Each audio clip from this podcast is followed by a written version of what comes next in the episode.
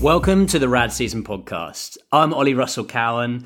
If you're a previous listener, welcome back. And if you're new to the show, welcome. This week, I'm joined by the owner of Evolve Sports and the founder of Urban Sport Fest, Matt Burgess. Matt grew up in Newcastle, Australia, into a sports mad family. He studied law at Bond University and was fortunate enough to connect his career to sport. Matt started working at ASP now known as the World Surf League, he stayed at WSL for 13 years and became head of sports integrity. Bridging the gap between media, sports, and entertainment, Matt's knowledge of law, rights holders, and sports events, he founded the Athena, a golf concept developed while engaged with PGA. Matt later saw a gap in the market to bridge the world's best BMX athletes, action sports lifestyle, music, and youth culture, and bring it to Australia and created Urban Sports Fest. Tune in to find out about Matt's background in law, sports, and entertainment. We're going to be talking about how he's going to be bringing the best BMX freestyle riders in the world to Australia later this year in December. And yeah, let's jump into it. Hey, Matt, how are you? How's things? Hey, all good, mate. Good. How are you? Yeah, uh, yeah, yeah, really well, thanks. Yeah, good to good to see you again after after France, after FISE, and yeah, yeah what's what's been event. happening since then? Uh, lots. So we, we we just launched Urban Sport Fest on on Tuesday in Australia, um, all around the world too. We we saw some really fantastic traction built off that, and and you know bringing a, uh, the first ever BMX Freestyle World Cup to Australia is always going to create a bit of noise. But um, we're really looking forward to what else we can announce about the event in the next kind of six months as we lead up to it. So pretty excited, pretty great to have it in market, and and really good to see the tickets rolling in, and and and every all the interest kind of coming in from the um, from all sorts of sectors to to get involved and figure out what it is first, but then also. Um, yeah. You know how they can get engaged with our target demo. So no, pretty excited, and uh, and that's that's that's been the big the big news. Nice man. And what's what's the feedback been like so far? It's been great. We, you know, we've been getting lots of um, lots of inquiries and, and people who are just keen to kind of get involved and and and figure out what it's about. And look, luckily for us, I think we offer something really different to the events landscape events landscape in Australia because yep. we have a we have a really nice mix between um, not non non exhibition action sport like like a competition that has kind of sustainability and a career path, but then getting the music and the culture in there so intrinsically allows us to be, you know, presenting a pretty different product to, to some others. And so we're really happy with that kind of unique place we've got in market. But um, but can't wait to yeah talk more about it with with all sorts of partners. And and now we now we've run the now we've got now we're in market. So it's just exciting. Yeah. Nice man. Well, I'd love to jump back into that. Um, a bit bit a bit further on but yeah i mean like if if it's okay with you like how, how did how did this all begin? Like how, how did you get into sports like, initially? And yeah what, what was this, we we had uh yeah well my, my family's been involved in uh i mean we all love sport. So we we we grew up playing sport. My dad was one of 10 my mum was one of five kids. And and so wow. and and dad and his family um, in particular were were really um, talented sports people. We, you know, a lot of them played for you know national level, state level cricket, um, uh, rugby, and so we had a, um, a pretty you know sport all consuming sports childhood. Really, every chance yeah. we got, we were out the backyard playing tennis or, or cricket or or, or, or footy or, or handball or whatever the hell we could figure out how to compete with each other on and and that, that went all through the cousins. So we had a heap of really kind of competitive cousins, and and that was such a great um, opportunity to to kind of you know figure out how we really kind of sow that seed for for understanding you know just how much you know sport can influence a positivity within in your lifestyle, and I, I really latched onto that. I think a lot of my family did. Um, uh, I had a couple of cousins play, uh, you know, professional rugby and rugby league, and and and that's that's kind of allowed us to you know see that side of it as well pretty pretty early on on the other side of the fence from the athlete side. So yeah, it's really exciting. Um, and what we've got is uh, uh, you know we're in Newcastle, so obviously kind of rugby league heartland and and mm-hmm. sports lovers generally, but um, just a really saturated sports loving community. And and we were we were really fortunate to grow up in that in that um, that area of the world and and surf quite a lot. Obviously, we've got great beaches down there. So yeah, some um, amazing waves around there.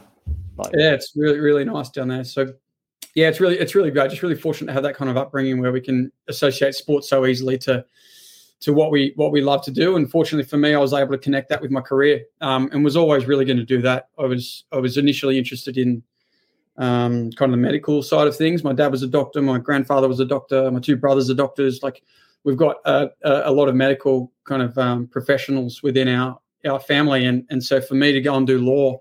Uh, was was a bit out there, but it was certainly a, a connection back to sport that was always going to happen. So um, that for me kind of closed the loop always is, is trying to find how we could get back to sport and and I um I just really love working in it. I love the fact that it brings communities together and creates you know really fantastic stories that people might not have known about but but they relate to because they understand sport and competition and yep. and being able to kind of communicate that through the work I'm doing even now um has been has been great. And w- was that your plan when when you started to study law? You thought you know you could kind of take it back to sport and yeah, and really, like sort of look really. at the media side of sport and, and law or yeah, it wasn't when I started. Um, I, I, did a sports law course at Bond Uni, and and that was probably when it started. So I didn't really okay. know that there was a proper connection to sport when I started law. Um, I, to be honest, I did law off, off a whim. I kind of got got lucky with a, a scholarship to Bond, and and for me, that was able I was able to do a law degree in two and a half years. And so for that, reason, I, was, I basically went and did it, um, yeah. uh, thinking it would be a fantastic just stepping stone to whatever I wanted to do. Not really thinking about sport, but then once I got into to Bond Uni and, and we um, there's a lecturer there called Jim Corkery who is a fantastic um, mentor for me and and he, he he he spoke kind of very passionately all the time about how there's there's a lot of work to do from a legal perspective in sport and here's the here's kind of the gateway and here's what it looks like. And and yeah. for me, I, I, ran away from that first kind of um, you know session or two of sports law, uh, understanding pretty much what I wanted to do if I if I continued to do law, uh, if, if that was if that was a space that I was going to be in. And fortunately, I got a good opportunity straight out of uni, so that's where I stayed. Nice. And what what happened after you finished uni? So at um, I did uh, another lecturer there named Dennis Callanan, who's since he passed away a few years after that. Um, he was a really influential surfing um, uh, well lawyer and a kind of surfing personality around Gold Coast. Um, mm-hmm. And he was a lecturer at Bond Uni. So he and I worked together pretty closely on sports management um, courses okay. he was running. And he connected me into the ASP uh, with Rabbit Bartholomew and Brodie Carr, who was the CEO at the time. Um, I went down for an interview literally on my way back to Newcastle, driving. I had we had the Tarago packed, and we were on the way back down the highway, and and we um I stopped. Was this when they had their office like on the top of Coolangatta and like yeah, on Coolangatta, yeah, yeah, okay. that's it, yeah. yeah, yeah. So so they got. I still believe it's the world's best office. You, you, yeah. You're sitting there looking unreal, at the bank with an incredible view straight down Greenmount and over to Kirra. and it's uh it's it's I worked there for a long time, probably a lot of reason because of that view. but we had um we had uh uh, you know that that kind of interview before I headed back, and I actually had a job lined up in Newcastle as a lawyer, but I, am not going to say no to working as a as a you know junior in in ASP at the time. It's just like a dream yeah. come true. So um, so yeah, I stayed on the Gold Coast and and then um and and started working there as a as a junior and kind of worked my way through with uh working part time for a law firm um, okay. uh, named Chalmers and Company, and that was run by a guy named Mal Chalmers, who's um, fantastic uh, mentor of mine, definitely one of one of kind of the father figures of my life, and and he's got a um, uh, he's he's he's had a, an incredible influence kind of on on the surfing community in Burleigh, and and that was allowed me to kind of really tap into you know properly who was influential there, as well as bring the the professional side of what I was doing into into ASP, which which didn't really have lawyers at, at all, you know, outside of some corporate guys who were helping them out with with the things they needed because they were a they were not for profit at the time, um, yeah. and really really just um, were trying to keep things moving as a as a rights holder more than an executor of rights, uh, like an events kind of manager or anything like that. Yeah. So that was um, that was really interesting because you got to see the, the rights from the top down. You could see kind of all the international rights that ASP had as a surfing governing body, mm-hmm. and then that rolled down into the event promoters, and we saw how the athletes tapped into those um, uh, or, or, had a, had a, um, a line down into the athlete rights from those those agreements as well. So it allowed me a fantastic perspective and one that I would have never got anywhere else in terms of you know how how close I was to being able to see those rights play out internally within a sport globally. And I mean, there's, there's so many moving parts. Were you sort of like as you as you got more experience, you were sort of taking on different projects, you know, sort of coming from a junior and then like growing within the role, or was it sort of like things were just changing in the organization pretty quickly and um, bit of both. They didn't change very quickly up front. The only change that we really saw uh, in those for what was it, 2006? I started with them, so um, probably not for about probably four years. Uh, nothing really changed a heap. We were just very much okay. managing rights at the at the international level, and so for me, it was more about getting my influence in a positive way in that sport. I'm trying to figure out how I could apply my legal skill set to something that would benefit the sport. Um, yeah. And that was kind of everyone's job, right? We, we were in there, you know, in a not for profit trying to make things better for the sport of surfing. And and not only is that a privilege, but it's it's an incredible exposure to for someone like myself who was just um, learning their trade because we could figure out. I had other like people like Dennis and Mal who were there on like helping me figure out the legal side of what that would look like, but also yeah. fantastic people um, like Rob Gerard and, and, Fred Chilton, who have been around, you know, those sport, those that space for a long time, being able to work with them at a corporate level, both in the US and Australia, excuse me, and figure out, you know, how what I could, you know, pull from an Intel perspective into into kind of my practice as well. So it was it was very much a, a, a learn like deep end for sure. There was a lot of yeah. situations that I was absolutely ill-equipped for, but um, but it's, it, and definitely that imposter syndrome, you know, felt I was I was do I felt imposter syndrome for you know a long time, but um, but in, in what sort of way? In kind of like dealing with the events or like um, also dealing with, or? also dealing with the stakeholders of the sport who had been there for a long time, and you okay. were trying to either bring an influence, what you thought was a positive influence to the sport, but them them having seen either things like what you're suggesting happen and fail, or or things that uh, they didn't believe because of their own situation they didn't think was right. Um, so there was a lot there where, as the governing body of the sport, we're trying to represent new rules or new policy, um, in particularly that people had to comply with contractually. Um, yeah. But we had to be really sensitive to the fact that only to the extent of our leverage could we push that. And so when we're talking to athletes, as an example, we're saying there's new rules coming into place in relation to um, you know one of the issues that came up really regularly and really heavily later on in in that WSL role was the branding of hats on podium and trying to influence um, those kind. Oh, sorry, trying to implement those kinds of rules, but yeah. not having the leverage as a not for profit um, or as a stakeholder that didn't really understand the event space properly because we weren't running events. We there was a lot of back and forth, and so that imposter syndrome was really around hey, look, we want to implement this as a sport, um, and then get down to the implementation once it's all approved by uh, the board or whoever else that was needed, and get to a situation where there's people who actually have to, who are influenced by that implementation, and them telling you, what are you guys yeah. doing? This is this is not something that's going to work on the ground in Brazil or on the ground in in France or in the ground in Tahiti or you know, for various reasons, right from local um, kind of local community issues right through to the laws and regulations that applied in that region. So yeah.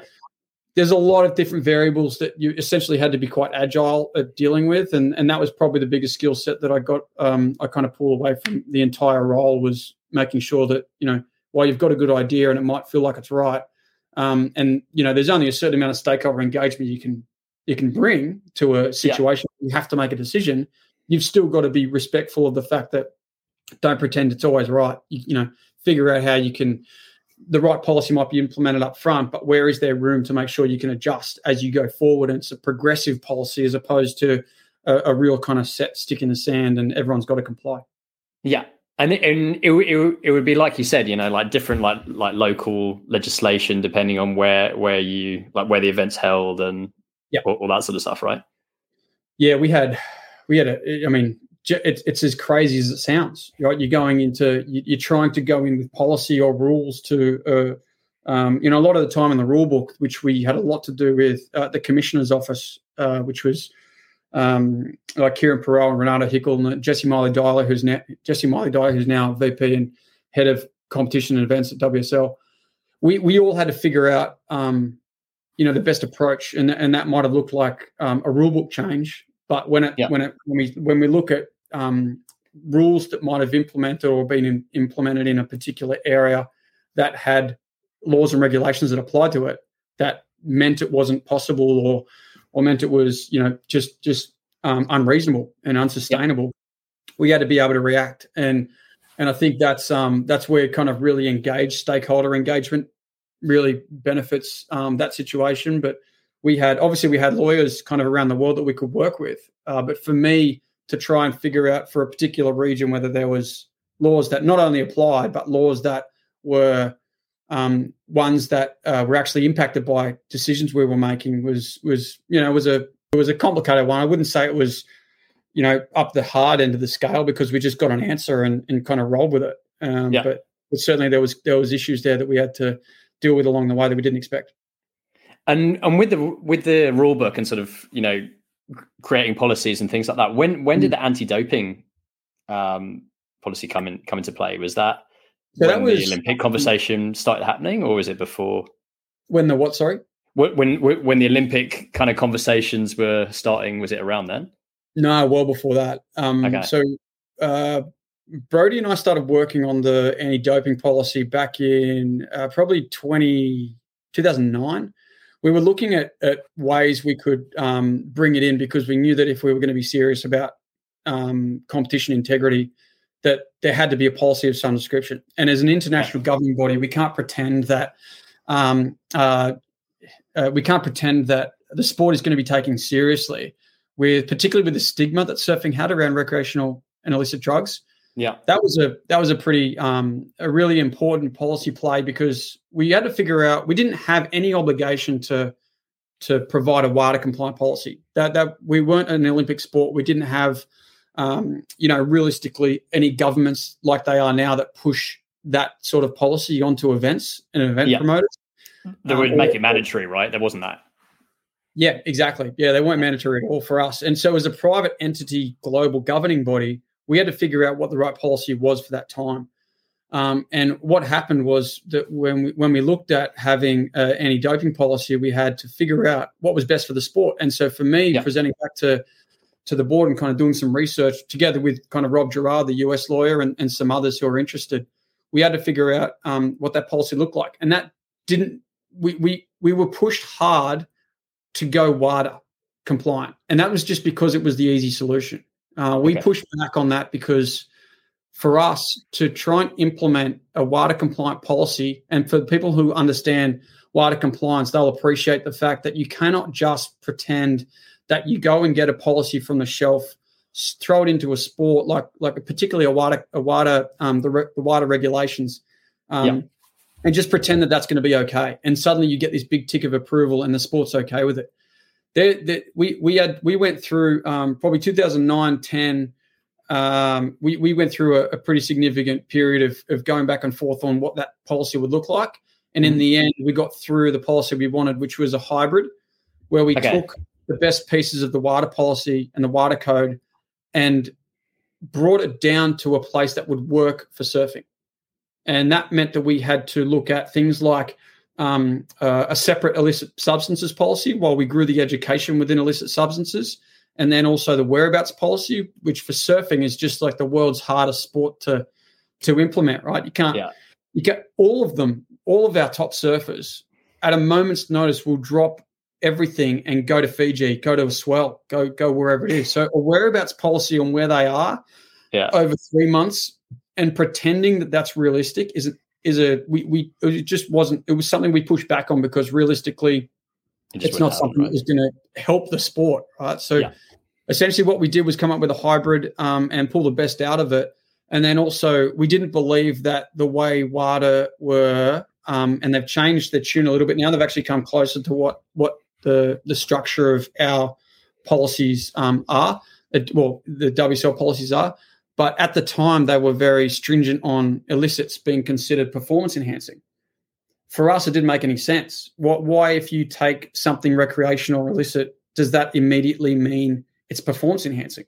That's not the case with almost all of those substances. So, so we yeah. create our own version of that, which is, hey, if you take something and it's considered performance enhancing, it absolutely goes into that realm of performance enhancing.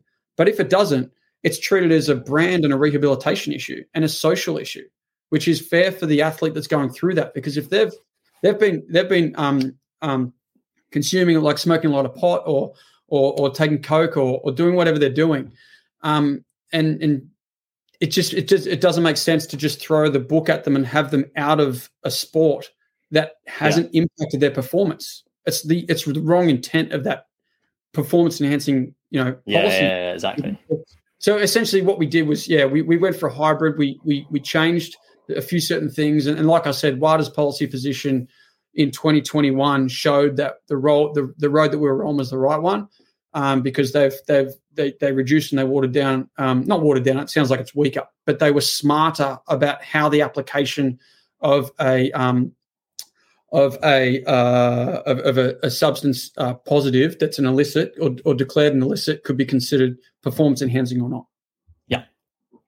And like would you say like like during your time there was the biggest shift taking it from a non-for-profit and then moving it over to you know a for profit organization? Was that kind of i mean that's yeah, got to be yeah, that, was, that, whole structure you would have been pretty busy during that time right? I mean yeah i mean yeah there was there was there was lawyers from both sides kind of busy on that. We were all all looking at it pretty carefully and, and making sure that um again i mentioned stakeholder engagement before and how important that is but but the stakeholder engagement for that particular process was was huge and it needed to be. It was a yeah. it was the biggest um, corporate change that the sport had ever seen, and and for us to be able to to to advise our members, being the the surfers and the brands at the time, that this was good for surfing, meant that we had to you know present um, uh, what was and not even particularly me, but the, the management committee at the time present something that made a lot of sense to the stakeholders, and it ended up being a positive one. And so and so the deal was done, and it was. Uh, and it was moved from a, a not-for-profit Australian entity over to a, a, um, a for-profit uh, LLC in America. Yeah, and and like how like how how was that whole transition of sort of then moving it like like moving it over there? I mean, was there sort of like like did did the did the team have to get bigger in like like internally, and was there kind of more just just like uh, like there would be more stakeholders involved in it, right? Like you were saying. Big time. Yep. Yeah, we had. Um, I mean, we we had, uh, and for me in particular, right. So I was, I, I, I was still coming, you know, um, through as a as a lawyer, you know, having having done a, a, fair bit more work in entertainment at that point as well. But but that none of that really prepared me for a corporate acquisition across like that. So yeah, we were um, you know, I was I was kind of helping support a lot of that and making sure that you know whatever you know deals we'd done were really clear. Um, but we had we had a, a I think it was 13 events at the time um, that that were all owned by or or sorry owns the wrong word they were all run by brands and okay. so we essentially had to bring all those those rights back into um, central back into HQ and then yeah. and then and then run them ourselves and that was the intent of the new organization so it was agreed that that would be the way it went so there was a lot of work in in working with again stakeholder engagement trying to make sure that you know what the sport agreed, what the board agreed was best for the sport, we were able to implement, and that was a, a lot of you know um, uh, again more so kind of stakeholder engagement and and legal work. Yeah, but once you once you've got an understanding that it's best for the sport, the legal work is just a reflection of what's been agreed. So a lot of the hard work's done at that point. Yeah, and and, and were you like uh, sort of working outside WSL, like on like did like didn't didn't didn't you set up your own company, kind of sort of at the end of that time and you were kind of sort of doing doing different sort of consulting work for for different sports organizations and things and yeah it was before that actually. So um, in 2010 i started my my own law firm um, okay. and it was a sport and entertainment law firm. So at the time uh, i um, essentially the law firm i mentioned i was working for at the start uh, had um, merged with another one and i wanted to do my own stuff. So i went out my own um, and and that's when I picked up uh, Fashion TV as a, as okay. a client. I actually already had them, but I was in house with Fashion TV here in Oceania uh, for a few years and um, worked closely with that team to bring an exclusive deal to this part of the world for Fashion TV, the, the TV oh, channel right. box. Um, and we did a heap of work around the brand um, uh, kind of opportunities of what that looked mm-hmm. like for for for that company, and there was a lot of opportunity. There was a, a it's a fantastic brand. It, it had a lot going for it. It was very popular, but it was a it was a wallpaper channel. It's a it's a channel that you have on in the background. It's not a yeah. Unless you're unless you're drunk at, at three a.m. and you're coming home and things just on TV, it'll yeah. be like that'll be that'll be that'll be on. You just kind of like on your phone or something, kind of and that's just on the background, but or on the in the hairdresser or in the in the bars. That's where it was big.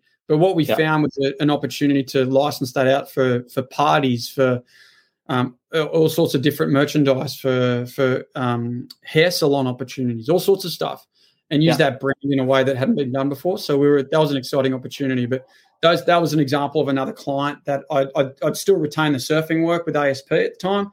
Fashion TV was there, and then I had a few other clients as well. Obviously, from a small businesses to athletes to to um, yeah, all sorts of things. Okay, and then hmm. so uh, and that that was then kind of sort of looking with, within action sports as well as sort of outside as well, right? So it was it was kind of yeah. like mixing, like like yeah. mi- mixing both, mixing media and yeah, it was a it was a sports sports and entertainment practice, and so we yeah. we went from um when we we we practiced in all sorts of sports and and you know realistically um the media and the sports deals are pretty similar. You're dealing with intellectual property, um, yeah. figuring out how they are valuable making sure they're protected, making sure that whatever warranties that you've got from either side about that IP are clear and you've got backup for it. Um, so that's the same across media as it is in sport. It's just a different yeah. type of rights. Um, and so, you know, essentially checking across those, those or working across those two, I didn't see a lot of difference. And to be honest, right now they're even closer because sport is entertainment. That is the way that people, um, after a certain level of participation, you get to that professional level of, of something people want to consume in media, it becomes yep. entertainment.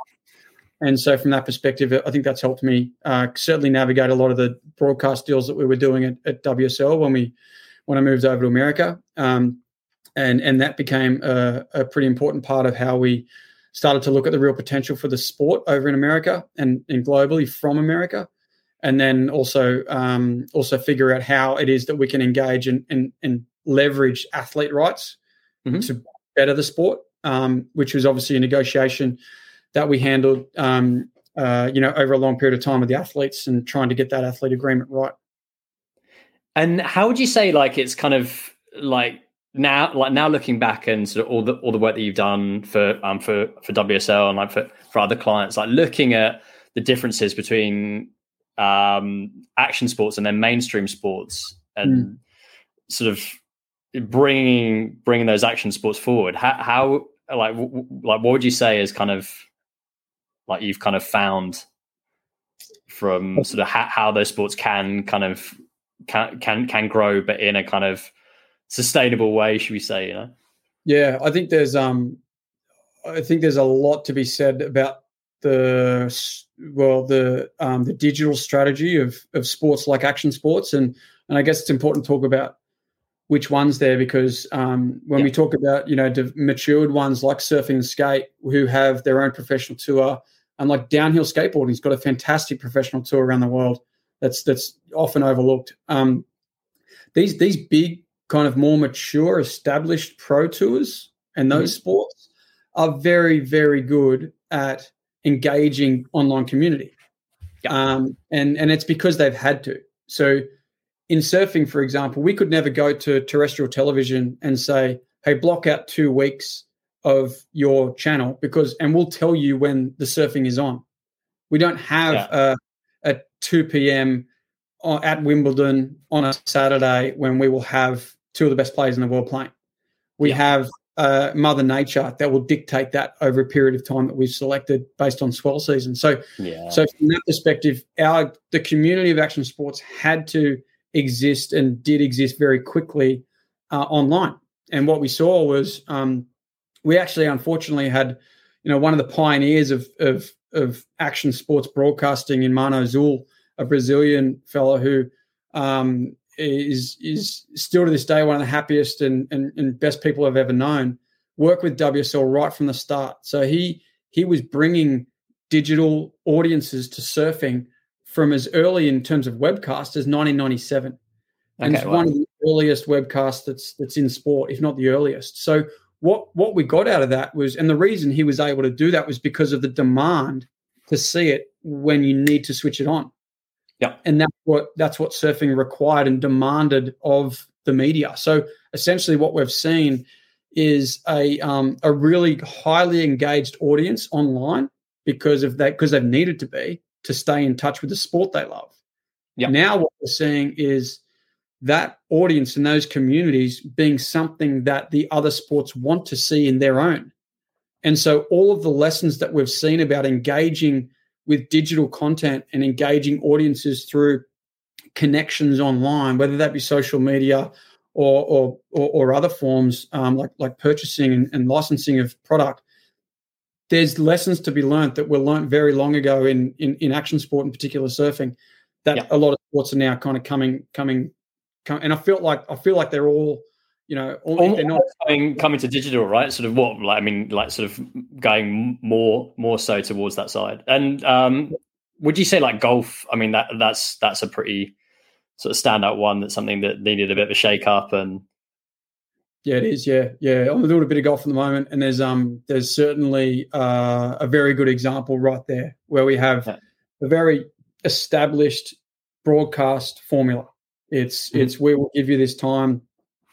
Here's the product. We know that what you're looking at. Everyone knows what they're going to get. Uh, there's nothing yeah. really changing in that space um, outside of what kind of LIV Golf are, are, are, trying to do. They've got their own kind of brand issues that they're working through, or, or you know, uh, uh, rightly or wrongly um, have associated with. And and what we've seen is is a um, is a challenge to the broadcast mm-hmm. space in golf, which is um, fresh, whether you like LIV or not, or or or or um or agree with what they do or not.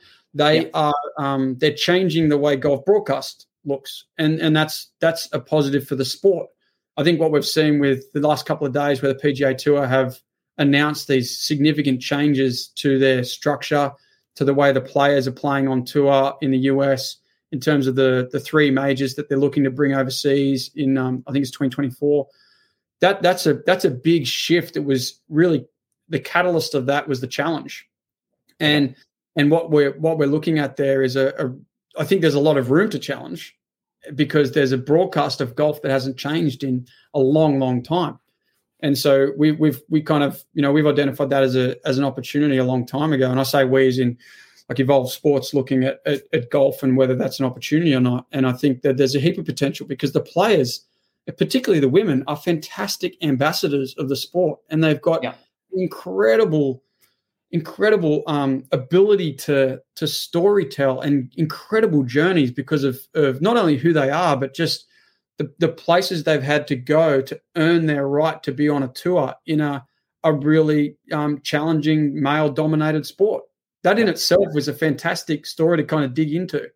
Um, and so there's a few products that, and, and, and, concepts that we're running at the moment that um, could really speak to that. And and I think that um, that allows us to show that potential of, of what action sports has built as its own very close connection to their online community um, mm-hmm. and make that available to another sport is, is something that we're really working on because we think it's a huge value that, that all sports want but a lot of them don't know how it's not their fault they just haven't been in that space enough or feel like yeah. it's within their comfort zone enough to really engage or put resources into and so and, and and that would be kind of looking at like equity from everything from pay to coverage and rights, yeah, you, you name it. Right?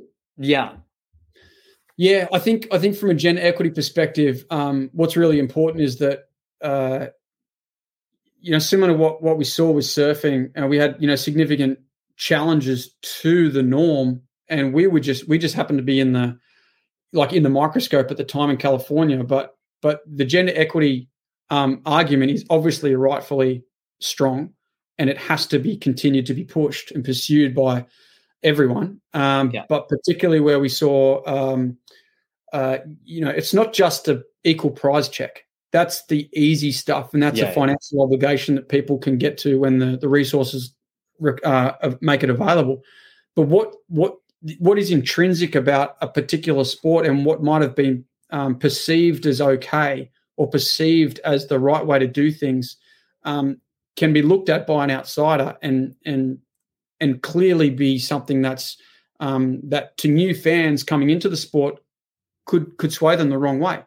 And so I think making sport available to all and making making um, opportunity available to both male and female equally is is the goal. And that as long as that's the guiding principle, then you, you're going to be fine. But there has to be strategy and actual execution and and the ability to look from an outside in. And that might not be you. That might not be the governing body. That has to be people from outside saying, hey, look, if you're looking to grow the sport, who represents that? The fringe yeah. fans, yes, definitely, or the other fans of other competing sports. So get their take on how you look from a gender equity perspective, because if you don't look like you're providing opportunities to the young girls or young boys in, for example, netball, then there has to be a way that you represent that better so that they can see a career path or a reason to stay engaged in that sport yeah. and make sure that we're looking at a, um, a really quality career path and joining the dots right from i'm talking like participation yeah but content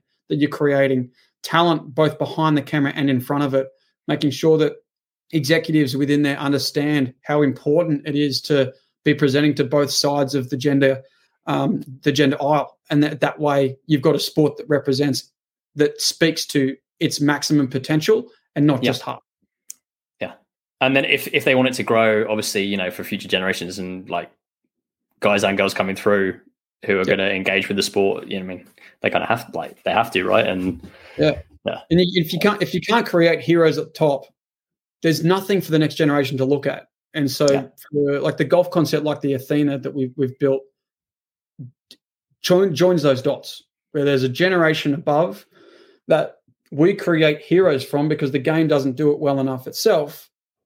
For the next generation to see that and say, "Hey, look, mom, dad." there's these fantastic players on TV. They look kind of like me. They're young as opposed to really old, and they and that there's a and they actually look like they're relatable. They actually yeah. look like like something I'd do, and that's a big thing of of you know trying to make people on screen look relatable to the target demo you're after. Has allows them to engage, and if you don't if you don't do that, all you're relying on is the attraction of the sports competition and the mm-hmm. the kind of data that sits there as scores or the data that sits there as a really objective performance. That was good 10 years ago. That's not good enough now. You can't continue to engage with even your core fans if you don't provide the depth. And we, we've seen that with things like f1 drive to survive and, and what wsl's doing now with their make or break series. Um you know fantastic insight into what um, athletes are the journey they go through and the feelings they have of being human around sport and being able, yeah. being able to project that onto camera is a skill in itself.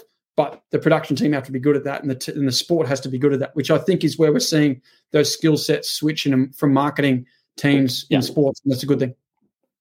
Which which has kind of been the case in the past, where they kind of portray them as being you know these sort of robots and you know they're like they're not human. Everyone's kind of put on this on this pedestal and yeah it's yeah, good that it's and relatable and everyone is you know going through these emotions right? No matter if they're a professional athlete or not or yeah which which is kind of um you know to a certain extent it's it's negative in that there's a there's a there's a professionalism that people kind of hide behind and they say to their athletes you've got to be professional. Like yeah. you can't go out and tell the camera that you were upset about losing. You've got to be really con- congratulatory of the opponent. You've got to say, you know, credit to the boys because it was a really, you know, really strong fought, hard fought match. And, you know, it was a game of two halves and the cliches come out because none of them yeah. have enough media training to be, you know, authentic about what they're told to be doing. But if if they were if but there's there's a long particularly having worked in that discipline space for sport where we're judging where that professional line is we did that for a long time. I did that for a long time with surfing. We there's a lot of room to move. You know, you can yeah. be professional and still be emotional. You can be professional and still be angry at the fact that you didn't get a line call or you got something wrong in the game and you stuffed something up. That's the stuff that people relate to because the people who love the sport are generally trying to play it. And if they sh- you show that you're emotional about sucking at the sport in one particular game, or also the opposite, being really, really happy and passionate about winning and celebrating with your friends, as opposed to saying, "Oh, you know, I just really like to congratulate the other side because, oh my god, like you just the, the robots, like you mentioned, um, uh, that that kind of way that they speak uh, just you know turns people off. And yeah. and you want to turn people into and, and engage them in in in why those why the sport is so great. You can't do that with with robots coming off the park or even on the field. Yeah yeah absolutely man. And um uh, with urban sports fest kind of now mm. coming full circle. So kind of um with that coming up um what what was the kind of like the the the reasoning behind sort of putting on an event like this over over in Australia? And yeah like did you sort of see an opportunity where you thought you can kind of you know have have BMX and skate and kind of have it in this format and yeah for sure. Um so consolidating what these action sports um who is in the sports like the culture within them um the sports themselves uh, consolidating those rights is a yeah. huge opportunity that I think is is sitting there. Um, mainly because there's a community out there who understand those sports and a really engaged social community, um, a really tightly knit action sports community, but also beyond that, um, a lifestyle sports community, and that that that includes you know really quality, um, you know competitions like sport climbing as an example, right? That yep. that's the argument around what's action sports or not doesn't really matter. If you essentially the way I look at it is is the sports, the action and lifestyle sports sector is built off lifestyle and culture first. So yep. they they're doing it every afternoon because they love it. They're doing it with their friends because they love it because they get to connect yep. with their mates. And and when you have that first, the competition becomes a, sec, a significantly second priority. Um, yep. And so what I what what we saw was was how that community, and again another reason probably a lesson learning from action sports over to more traditional ones is is the fact that that community can um, can can can can be so tight and then celebrate themselves and their friends when they're winning. And we saw that at the Olympics. So yeah. the, the idea is that we can really build a consolidation of those cultures and celebrate those sports as they are without even starting to talk about the Olympics yet and then bring an event together in a space together where they can they can do that safely and with friends and family um, and see the heroes who are incredibly good the world's best at the sport they love.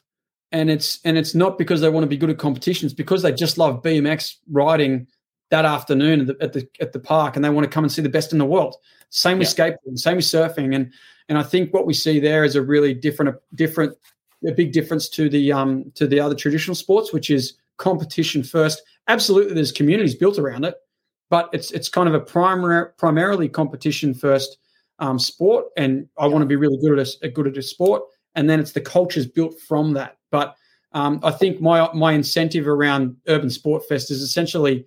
I see a huge opportunity in making sure we can provide a place for these competitions and sports to celebrate the cultures that they represent and we've got a lot of growing to do. But right up front, we've got a fantastic opportunity, which is why we did it in the public funding that's available now from the Olympics stimulus. And mm-hmm. everyone saw the fantastic energy that that you get out of these sports, and it brought the Olympics back to life.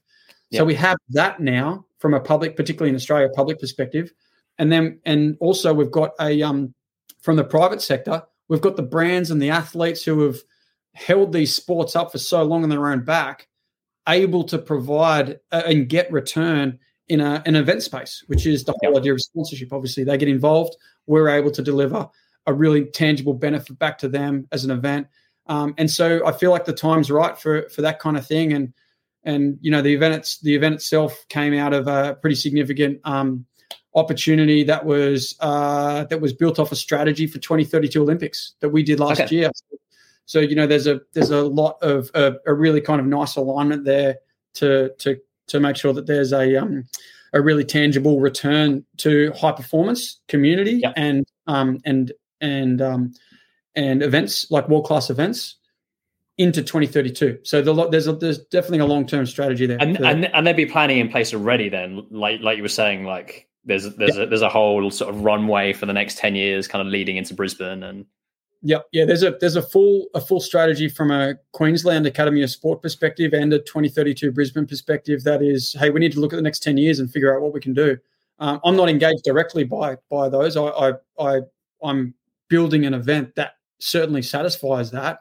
Um, and we've aligned really well with with that strategy because we we drafted it, but now yeah. we've got we're able to implement it for the for the implement the first part of that step. So there's a absolutely 10 years now we have to build a really quality runway of world class events, high performance opportunity, and ability for the community that the, the real community of these sports and not just a manufactured Olympic related one at all. It's not about that, but yeah. provide the really authentic community to come together and um, and celebrate these sports that they love so much and and have some fun doing it. That's why the music's there. You know what? Yeah, I was going to say like with the whole sort of cultural element, like the music's massive, right? So kind of having that there and bringing that. Yeah, in. it's a, it's a. I don't think you can. I don't think you can have a, a, proper sports event like we're looking at without an equal, equally important music element. So there's a yeah. sports program and a music program that we're going to be marketing absolutely equally. Um, and the benefit is we're going to have you know some really quality career pathway opportunities outside of that for the sports side with you know with potential Olympic inclusion as a as a as um as a uh, qualifier or, or, you know however that kind of all falls out we, we're, we're definitely in the right seat to be saying hey look if we want opportunities for our kids in australia um, we are building world class opportunities and this is it so come along. Yeah. Nice. Cool man.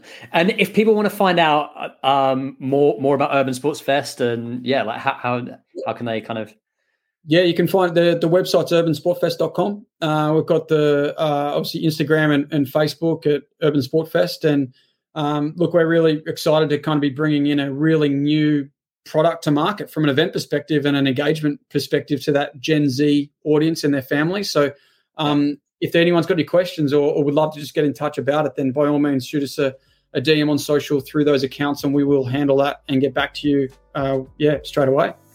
Awesome. Cool, Matt. Uh, well, thanks so much for your time, man. And yeah, I've definitely got to get over to the Gold Coast.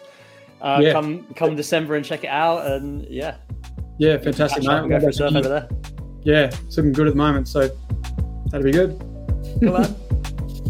Thanks, mate. Good to speak to you.